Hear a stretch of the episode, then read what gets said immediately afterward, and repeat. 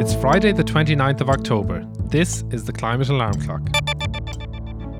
This week's top headlines Ireland's first two carbon budgets announced, Italian government pays people to retrofit their houses, and we preview COP26 with Philip Boucher Hayes. Also coming up in this week's show, Anna returns to the story of the Meenbog bogslide, and Cara is back with another piece of sustainability advice. Hello and welcome to the Climate Alarm Clock, your weekly Irish climate news podcast. I'm Darragh Wynne, and we are midway through the series now and have a fantastic episode coming up. It's going to be a little bit different to what we've done before, as well as our usual mix of features and explainers. We have an extended interview with Philip Boucher Hayes explaining everything you need to know about COP26. That's coming up shortly, but first, I'm joined in the newsroom by Ceire Tiernan. Ceire, how are you getting on? I'm not too bad, Darragh. How are you? I'm good, thank you. I'm good. good. Um, so what's our first story this week? So the first one, it's the big one that we've been waiting for for a while. It's the announcement of carbon budgets in Ireland. So if you've been listening to the series, you will know that Ireland is aiming to reduce its emissions by 51% by 2030. And the announcement of this budget is telling us how much we're going to cut our emissions for each year up until then. Yeah, so for 2021 to 2026, it'll be a 4.8% reduction, while the average year on year reductions for the second half of the budget up to 2030 is set at 8.3%. Um, both of those are quite significant numbers. Yeah, so what we're looking at is smaller changes in the first few years and then bigger changes as we approach that 2030 deadline. So, what we should be looking out for in the next couple of years is small changes, maybe improving efficiencies and reducing waste, that kind of stuff to get the reductions that we need. But also, we need to be putting in sort of long term plans so that it's easier for us to meet those targets in the second half of the decade. So, we'll be looking at maybe putting in long term transport strategies, maybe long term food strategies, looking at upskilling people to uh, retrofit houses, that kind of stuff. Yeah, so the carbon budgets provide a framework for how much we need to reduce our emissions year on year. Um, but the Climate Action Plan, which is coming out in a couple of weeks, will be outlining the steps that Ireland will be taking um, to make the necessary reductions. Um, Climate Change Advisory Council Chair Mary Donnelly said that this will likely require significant investments across the economy.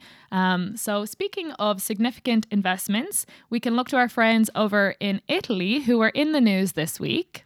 Yeah, so we could do worse than get inspiration from Italy for our climate action plan because the Italian government are paying citizens to retrofit their houses. Wow, that's generous. It sure is. It sure is. So they are giving 110% of the cost if you want to insulate your house or get solar panels or a heat pump. So how this works is you pay the money up front and then you get 110% of that back in taxes over 5 years.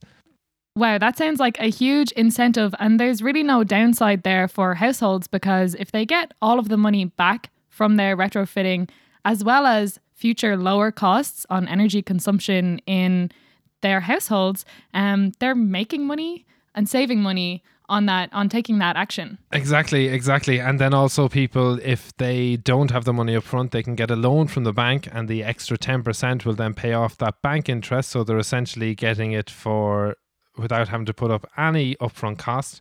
And in terms of how much of an impact it has had and the uptake that there's been the government in Rome have claimed that the reduced emissions from home heating in the first eight months of this year are the same as in the entirety of the last 20 years. Um, so, yeah, hopefully we see that kind of ambition in our climate action plan in the next couple of weeks.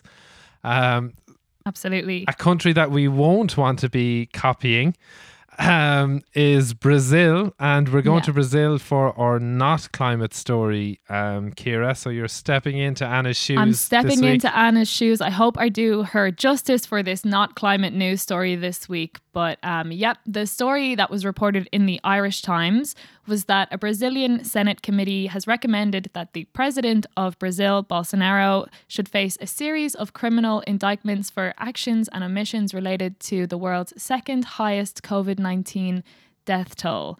Um, so, since the start of the pandemic, Bolsonaro has um, deliberately ignored the science of health professionals and deliberately sabotaged local leaders' restrictions aimed to reduce the spread of COVID 19, um, resulting in a huge death toll for that country. Okay, so what what has that got to do with climate change? Um, well, what it's got to do with climate change, Darragh, is that he didn't listen to the science on COVID. And similarly, he's guilty of not listening to the science on climate change. He's deliberately allowing the destruction of the Amazon in the name of profit and at the expense of um, the communities who live there um, and all of our futures, really. Yeah, so there is a really, really interesting parallel there because, as you say, he didn't listen to the science, and now people are recommending that he faces criminal charges in relation to COVID. And leaders across the world aren't listening to the science on climate change.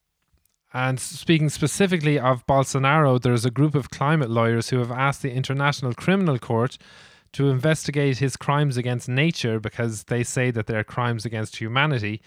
And separately, there's a campaign for ecocide to be recognized as a crime in the International Criminal Court. So, ecocide is the destruction of nature, and there are lots of environmentalists campaigning that this should be recognized as a crime. Yeah, I'll be keeping a close eye on the progress of that because it would be incredibly significant for the future. Yeah, I mean, ideally, we would want our politicians to not be destroying nature, but for those who are, uh, it would be good to see to see uh, them held accountable. Yes, exactly, exactly. All right, that is it from the newsroom today. Uh, thanks very much, Ceire, and Thank sure you, we'll be back to you for the event guide a little later on. Woo! Now, if that news roundup seemed a little shorter than usual, that's because it was. We have an extended interview with Philip Boucher Hayes previewing COP coming up here at the Climate Alarm Clock. And also coming up, Cara chats to Lara McCann from Climate Love Ireland. But first, for those of you who have missed Anna's dulcet tones in our news roundup, here comes part three of her feature about Meenbog. It's almost one year since the bog burst and the black peat slid down the slope at Meenbog Wind Farm. The combination of wind construction, peatlands, and forestry most likely led to that disaster. Last time, we looked at how the demand for renewable energy is set to grow dramatically by 2030 and how data centres are driving a lot of that demand. The country's new carbon budgets require up to 80% emissions reductions from the electricity sector, so that means a lot more wind energy is needed. Today, we have just over 4.3 gigawatts of onshore installed wind capacity in the Republic. The Climate Action Plan had a target of 8 gigawatts. That's almost double what we have today. So, where will this 4 gigawatts of onshore wind be placed? We've been told that uplands in the west are not the best location, and we've seen how wind farms in Meenbog and before that Derrybrien have caused bog slides. And the Wind Energy Association now tells us that there are more than 600 megawatts of wind farm ready for construction. One such wind farm is planned for the Gweebarra Valley, just 30 miles northwest of Meenbog. I spoke to Patricia Sharkey of the Gweebarra Conservation Group, who told me that locals there are very worried about the plan for Cloghercor Wind Farm. The Gweebarra is well known to people in West Donegal. The bridge across the estuary links Glenties to the Rosses, and it's very beautiful. From the bridge, you look upstream into the mountains towards Glenveagh National Park, downstream to sand dunes and the sea. Patricia told me about the importance of the area. This is a vital corridor between Glenveagh National Park and the Glenveagh and Derryveagh Mountains and that Ardra all the way down to Glencolmcille, the whole coastal area. And we're supposed to be protecting our coasts and our estuaries. The wind farm proposal is for 23 turbines, up to 200 metres in height, and they would generate 140 megawatts of wind energy. And just as a comparison, the spire in Dublin is only 120 metres high, so you can imagine the visual effect of those turbines in this mountain landscape. The developer is Ørsted, a Danish company, and they have a very slick presentation on their website. In it, they tell us that the wind farm site is a mixture of conifer forest, peat bogs, and transitional woodland. They also tell us that streams on the site drain into the Gweebarra River. Sure, what could go wrong? or as the locals say, remember Meenbog? Patricia described the terrain and the risks very well. Bogland, peatland that has had some conifers on it on parts, and mountain, granite mountain covered in peat with lakes and rivers running down into the Gweebarra. And so there's absolutely no way. I mean, we'd have a repeat of Meenbog, uh, we'd have a bog slide. The Gweebarra is even steeper than Meenbog. Main Bog's a kind of a gentle valley, but uh, the mountains here rise quite high. The Gweebarra River is a salmon and sea trout fishery. It's also on the flight path for golden eagles from Glenveagh National Park and other rare and endangered birds of prey. The valley has red deer, pine martens, and lots of other wildlife. This is the question that Patricia poses to us all. How could you dig up mountains and uh, fill it with concrete and not pollute the rivers? It's just ludicrous. In 2020, wind energy provided 36% of our electricity needs. As a comparison, coal and peat provided only 8%, but they generated 29% of our CO2 emissions. So it's very clear that wind is important to decarbonising our electricity. But saving areas like the Gweebarra, protecting golden eagles and salmon rivers, restoring our bogs, these are all vital too. As a country, do we need to talk more about how we're going to balance those competing needs? Next week, we'll be going back to the bog to explore just how important our bogs are to us. That was Anna Pringle there, and she will be back with us in the newsroom next week at the Climate Alarm Clock, Ireland's weekly climate news podcast. You can follow us on Facebook and Instagram at the Climate Alarm Clock and on Twitter at the Climate Alarm. Now, as many of you know, COP26 is happening in Glasgow in the first couple of weeks in November. And to get a more detailed look at what's going to be happening over there, I spoke to Philip Boucher Hayes, who will be reporting from Glasgow for RTE. So let's go over to that interview now. Philip, you're very welcome to the Climate Alarm Clock. Long time listener, just... first time contributor to the program. Lovely to be here, Darragh.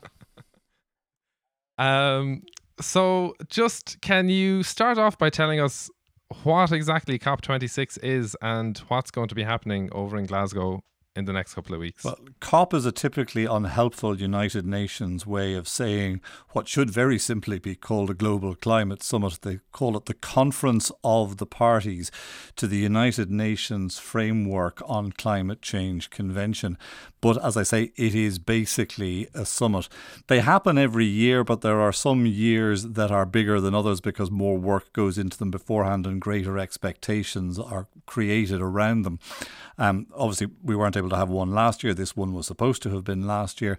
And it is seen as the. Uh, the cop that is supposed to copper fasten, excuse the pun, uh, what it was that happened in Paris. The commitments that were made in Paris were supposed to see how far what has been promised by each nation state to keep us to 1.5 or under 2 degrees of warming. And so far, the level of commitment isn't good. And that is why the expectations for uh, the Glasgow COP uh, are being set pretty low because what has been promised by countries to date is not going to keep us below 1.5 degrees. Indeed, there's one very reputable think tank, Chatham House, who have done a good bit of research in this area, and their estimation is that our chances, the world's chances of now keeping ourselves to 1.5 degrees of warming, stands at 1%. Uh, and that the way that we are doing business at the moment, we are very much on target for three degrees of warming by the end of the century. So, what is actually going to happen over the over the couple of weeks in Glasgow then? But the way I read it is that there are two big issues to address here, and both of them are gaps gaps between what we say we're going to do and what we're actually going to do. The first of them is the emissions gap, which I've already referred to there. That gap between what we have promised to do, what we have said we will undertake, what and what needs to be done, what the science tells us that we need to be done.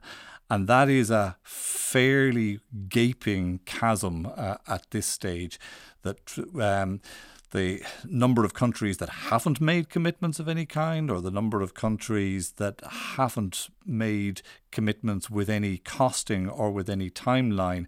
And perhaps the most depressing thing about the state of global play on that is that Ireland, a country that by its own standards and by the standard of the narrative here at the moment, recognizes that we haven't done particularly well has actually done considerably better than a very large number of other developed nations uh, who are going to be turning up at COP. The second gap is the finance gap, and this is where the pent up frustrations and annoyances of the developing world are going to come into play because the big commitment that the developed world made to poorer nations at Paris was okay, we're going to help fund mitigation for you, and that we're going to do that to the tune of $100 billion a year, which was supposed to have started last year. But already we in the developed world have under delivered on that. The one figure that suggests that we're 20 billion shy um, that we've only managed to commit 80 billion, but an awful lot of that money is coming in the form of loans and tied loans. You can have this money if you build the, or if you pay for the wind farm uh, that we're going to sell you, kind of uh, loans, and that very little of it is actually grants. In fact, only 20% of it, of that 100 billion figure, is grants that we will give without tying, without any kind of restriction to developed, uh, developing nations uh, to sort out uh, their own climate ambitions. And I think that's going to be one of the major themes that you're going to see coming from the group of 77 countries, the smaller, uh, nations, the low lying nations like the Marshall Islands, who have marshalled themselves over the course of the last couple of COPs to act in unison as a counterbalance to the bigger, richer countries. And they have at previous COPs packed quite a, uh, a punch above their weight. But the big question at this COP is are they going to be there in sufficient numbers? Are the delegations actually, because of COVID restrictions, because so many people from these countries aren't vaccinated, are they going to actually be able to get there so that in sufficient numbers so that their message is heard loudly enough? Yeah, and of course, those nations were a huge part in getting the 1.5 degree target put into the Paris Agreement. So, you've touched on some differences between COP21 in Paris and COP26 in Glasgow. Are there any other differences you want to mention that you haven't mentioned so far? In some respects, um, and this, I don't want to sound like I'm diminishing Paris, but in some respects, Paris was easy. It required leaders to sign up to a number of uh, aspirations that they knew they personally were unlikely to have to deliver on. Like Enda Kenny signed it and he has passed the baton on now to different Taoiseach, different government. That has happened the world over. So it was relatively easy to get agreement on something that is not ultimately legally binding uh, on, on anybody that doesn't want it to be compared to what we now have to do at Glasgow, which is very much the working end of this on actually tying down those commitments, getting that money, seeing costed timelines for the implementation of the policies that will actually reduce emissions. And that's really, really much, much tougher. I mean, I liken it in terms of our own experience uh, on this island to the Good Friday Agreement. That was a hard fought agreement. It was not easy to get to but it's the work that came after the Good Friday Agreement was signed in 1998. All of those tedious Lancaster House negotiations, all of the proroguing of um, Stormont that has happened, the number of times government has collapsed there, that's the really hard work, the nuts and bolts of what we're trying to achieve now in climate action that this COP is about. So, no, it's not going to be easy. It's not going to be glamorous. An awful lot of it is going to be very tedious. It's going to be challenging from my point of view to make it sound interesting. But the thing that I suppose does make it interesting is just how important it is. Um, what kind of delegation will the Irish government be sending to COP? I would love to be able to give you an exact figure on that. I have talked to the climate section within the Department of Taoiseach. They haven't answered that question. I haven't got an answer yet from Eamon Ryan's department, so I can't tell you exactly who is going to be on the delegation, but typically it has been about 40 people in the past that includes government ministers. I mean, we know the Taoiseach is going, Eamon Ryan is going, I think the Minister for Agriculture, Charlie McConalogue, is going as well. They will have support from within their departments, but there will also be government agencies there. Um, there will be quite a number of people from the EPA who will be doing that work which frankly, there's only a small number of human beings in the world actually understand or are able to translate the mechanics of what happens at a COP in these plenary sessions. I know I certainly, anytime I've watched this stuff in the past, I've gone, what on earth are they talking about? Can somebody please provide simultaneous translation? I recognize all of the sounds and the words here as being English, but it doesn't have any of the meaning of English to me. And this is the really highly technically specific stuff that the people from the EPA and other agencies will be doing uh, that um, is one that Ireland doesn't have to do really very much more other than watch out for its own interests because uh, we don't have to be out in front. We are part of the 27 other members of the uh, the EU who meet every morning of a COP to discuss what it is that's going to come up that day. I, I, gather that an awful lot of those meetings are actually just about containing Poland and making sure that Poland is still on side, making sure we're all singing from the same hymn sheet. But then Ireland doesn't actually have to stand out in front an awful lot in terms of what we do in the individual negotiations. We will just be saying, we're going to be following the Brussels line, the Commission's line, whatever it is uh, that the the 27 stand um, or, or say that they are going to commit to.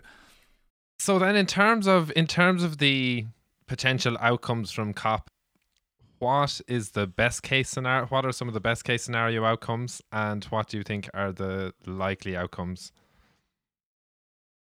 I always think that the worst thing that we can do coming out of any of these COPs, except Paris, where a big deal was signed, is rushed to judgment in on the day or the day after. It's going to take quite some time for scientists to go away and come back with a, a measured analysis of what the commitments are actually going to mean in terms of meeting the targets set by the science. So, if you want to ask me what's this COP going to achieve, or in two weeks' time, when it's over, what has it achieved? I would say, let's just hold the fire. Let's just wait and play a longer game here.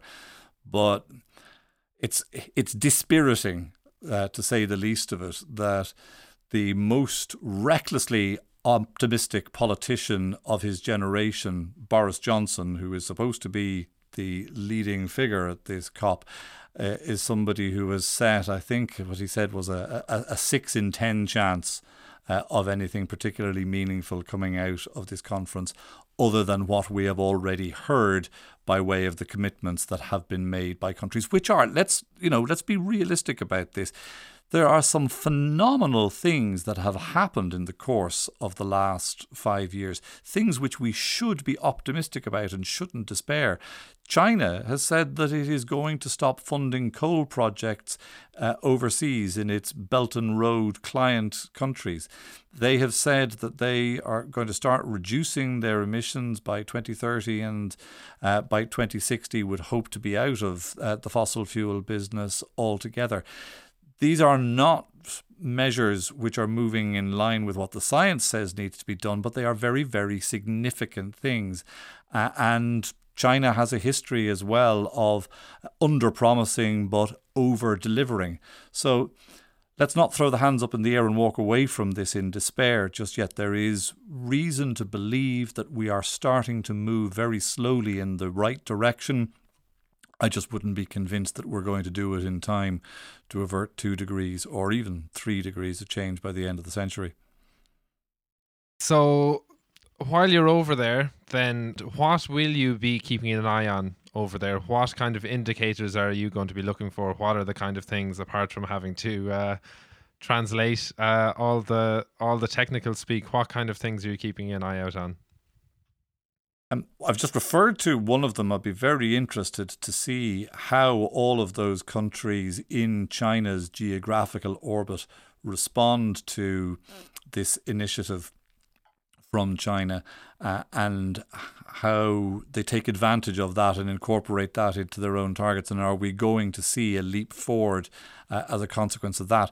But this is, I suppose, because I'm a bit of a, a, a geopolitics nerd and tend to look very, very far afield um, for my news, which doesn't always feel very relevant, I suppose, to people back here. And that is one of the difficulties of reporting something like the COP is that it happens at so many pay grades, if you like, above the salary checks that we're going to be receiving in this country. It's it's hard to make what happens there. Uh, over the course of the first two weeks of November, feel immediately relevant to what's going to happen in Ireland. But I think that one of the things that could possibly have pretty short term consequences for us is the um, the degree to which action and implementation take place on this uh, methane deal that has been agreed between the United States and the EU, and how many more countries sign up to that because. There are really only three ways of limiting methane. One is by limiting uh, mining for extraction of fossil fuels. Uh, second is uh, food waste, and we seem to be very, very slow in actually addressing that. Um, I think many people feel that we've done as much as we possibly can without completely interrupting food systems, which then places an even bigger pressure on the agriculture sector to deliver more on re- methane reductions. So that's something that's going to have a pretty big impact almost immediately on an already very contentious area of debate. Uh, that being you know, emissions reduction from the, the agriculture sector and what is and isn't viable. That was Philip Boucher Hayes. And if the climate alarm clock just isn't giving you enough of your climate podcast hit, Philip has a new podcast called Hot Mess, which looks at the gap between Ireland's climate aspirations and its actual climate action. It's available wherever you get your podcasts, or you can hear it on Mondays at 6.30 on RTE Radio 1. And you can hear more of Philip's COP insights on RTE's Drive Time and Today with Claire Byrne over the next couple of weeks.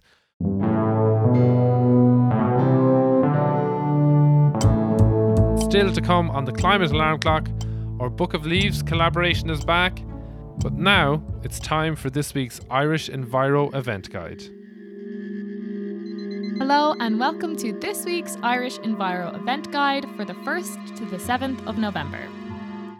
Calling all my young climate activists, Spunout.ie are hosting a series of sustainable fashion workshops over four weeks for 16 to 25 year olds. You'll meet like minded people, learn from industry professionals, and gain experience in sustainable fashion. Topics include sustainability on a budget, the circular economy, and managing climate anxiety. You can expect to grow your skills in leadership, climate change communications, and practical upcycling. Spaces are limited and applications close this Monday, November 1st. Apply online via spunout.ie. There's a national climate strike for climate justice on Saturday, the 6th of November at 12 pm, starting at the Garden of Remembrance in Dublin. I strongly encourage anyone who can make it to attend. Protests send a clear signal to political leaders. They're also inspiring, positive, and energizing occasions which make for a fun day out. Why not get arty and make some signs with your friends and family beforehand? Or carry the buzz onto the pub afterwards. We hope to see you there. If you want to brush up on all things COP26, the Good Information Project are hosting an event about the summit and what Ireland and Europe can do to tackle climate change. Speakers include Professor Peter Thorne and Sinead Mercier, both highly respected researchers in the climate space. This event aims to make clear where we currently stand with climate change and what needs to be done to stop it. It's free and taking place in Athlone, County Westmeath, on Tuesday, the 2nd of November, from half six to nine. Register through eventbrite.ie. React is the Festival for a Sustainable Belfast, taking place from the 2nd to the 12th of November. There is something for everyone at this festival, with a mix of 25 online and mm-hmm. in person events across 10 various themes. The festival covers everything from adaptation to innovation and from finance to future vision. The mix of talks, workshops, and experiential events are an awesome way to get involved. Information on reactfestival.co.uk. The Irish Rural Link and Community Wetlands Forum are hosting workshops across multiple dates in November, connecting communities with peatlands. Bogs are fundamental for biodiversity and sucking carbon dioxide out of the atmosphere as natural carbon sinks. The day long workshops support communities to engage with peatlands, giving them a say in the future of their local bogs. This week's workshops are taking place in Lullymore, County Kildare on the 6th of November and Rathowen, County Westmeath on the 7th of November. Register through eventbrite.ie. That's it for this week's events. Links to the mentioned events can be found in the description of this week's episode, and be sure to follow us on Instagram and Twitter for a detailed roundup of these and additional unmentioned events. If you know of any events taking place, get in touch with us at climatealarmclock at gmail.com. Thanks, Ceire. Great collection of events there as always. Now we're returning to our Book of Leaves collaboration, so we're handing back to Cara, who's chatting to Lara from Climate Love Ireland, who has a simple but important leaf to share.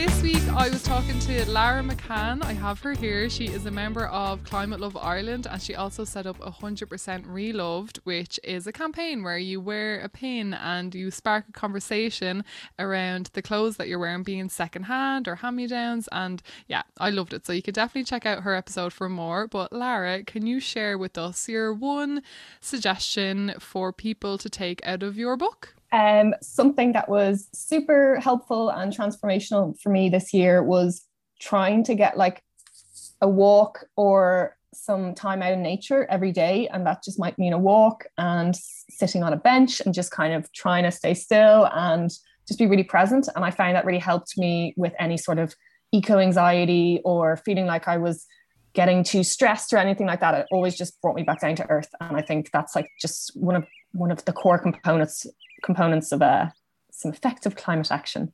Definitely. Some self care, getting out in nature, yeah. minding yourself. Oh, lovely. Yeah. Thanks.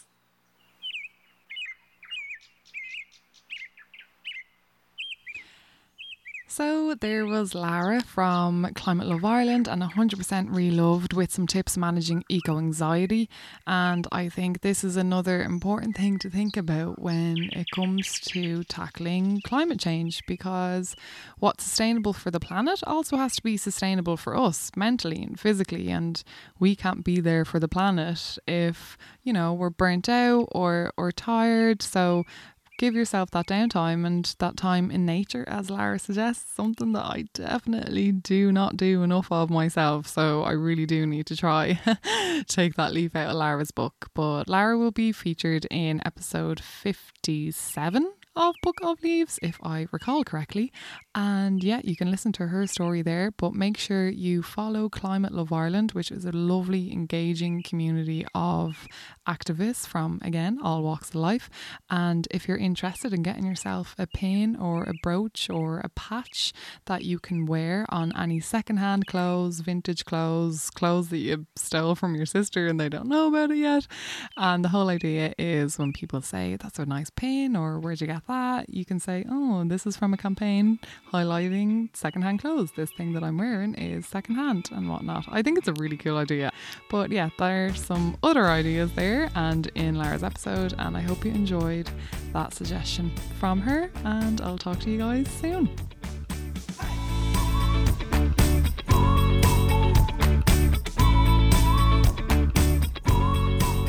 I think that might have been my favourite leaf so far. Thanks very much, Cara and Lara. And that's it for this week. Between the carbon budgets and COP, it feels like there's a lot of really heavy climate stuff going on at the moment, which is all the more reason to take some action. So, just a reminder that the COP Coalition March for Climate Justice on the 6th of November is a great way for you to show that you want the radical climate action we need. And if it's all feeling a bit much, why not take a leaf out of Lara's book and get back to nature? Before we go, a reminder to follow us on Facebook and Instagram at Climate Alarm Clock and on Twitter at The Climate Alarm. And do subscribe and review the podcast wherever you listen. You can email us on climatealarmclock at gmail.com. And next week, we'll be back with more features, chats, interviews, and explainers. Until then, goodbye.